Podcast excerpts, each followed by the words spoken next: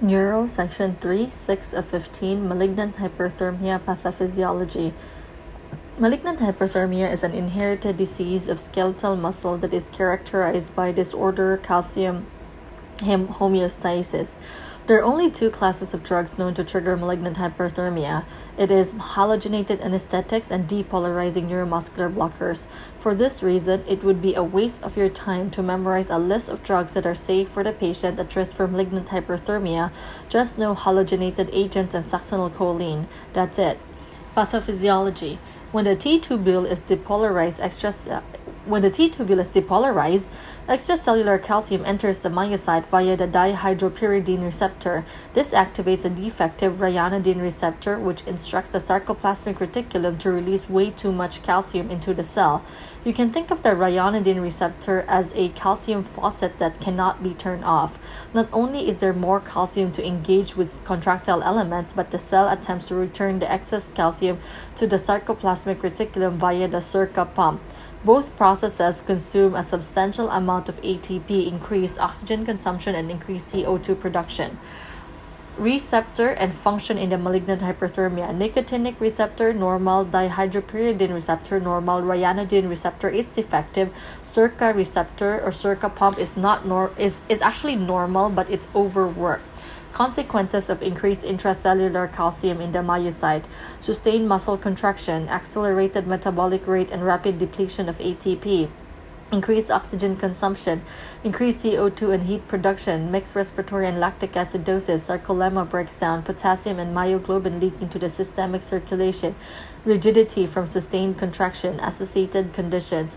Malignant hyperthermia is definitively linked to only three other coexisting diseases King Denborough syndrome, central core disease, multi mini core disease. Some texts list Evans myopathy as the third disease that is definitively linked to malignant hyperthermia. Our list came from Nagelhout and it's also what's listed on the MHAUS website.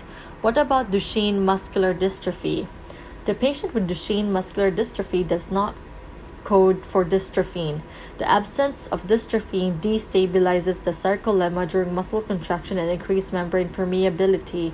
Extracellular calcium, extracellular calcium is free to enter the cell, which can increase the rate of metabolism. Intracellular potassium is free to exit the cell, which can result in hyperkalemic cardiac arrest. Myoglobin is free to exit the cell, which can cause renal failure. And Malignant hyperthermia like syndrome is associated with Duchenne muscular dystrophy, but this is due to rhabdomyolysis, not true hyperthermia. Indeed, the patient with Duchenne muscular dystrophy has a normal ryanodine receptor. Furthermore, dantrolene does not treat this condition. It is possible that halogenated agents and succinylcholine can initiate this malignant hyperthermia like syndrome in patient with Duchenne muscular dystrophy, so it is prudent to avoid these agents. Any patient with Duchenne muscular dystrophy or other muscular dystrophy who sustains a cardiac arrest on induction should be assumed to have severe hyperkalemia and be immediately treated with calcium chloride. Any other associations? The risk of malignant hyperthermia is not increased in Becker muscular dystrophy, neuroleptic malignant syndrome, myotonia congenita, or myotonic dystrophy. Some of you will absolutely see these under NCE incidence. The overall incidence of malignant hyperthermia varies between 1 to 5,000 to 1 to 50,000. Factors that increase risk include geography, male sex, youth, people from Wisconsin, Nebraska, West Virginia, Michigan appear to be at higher risk.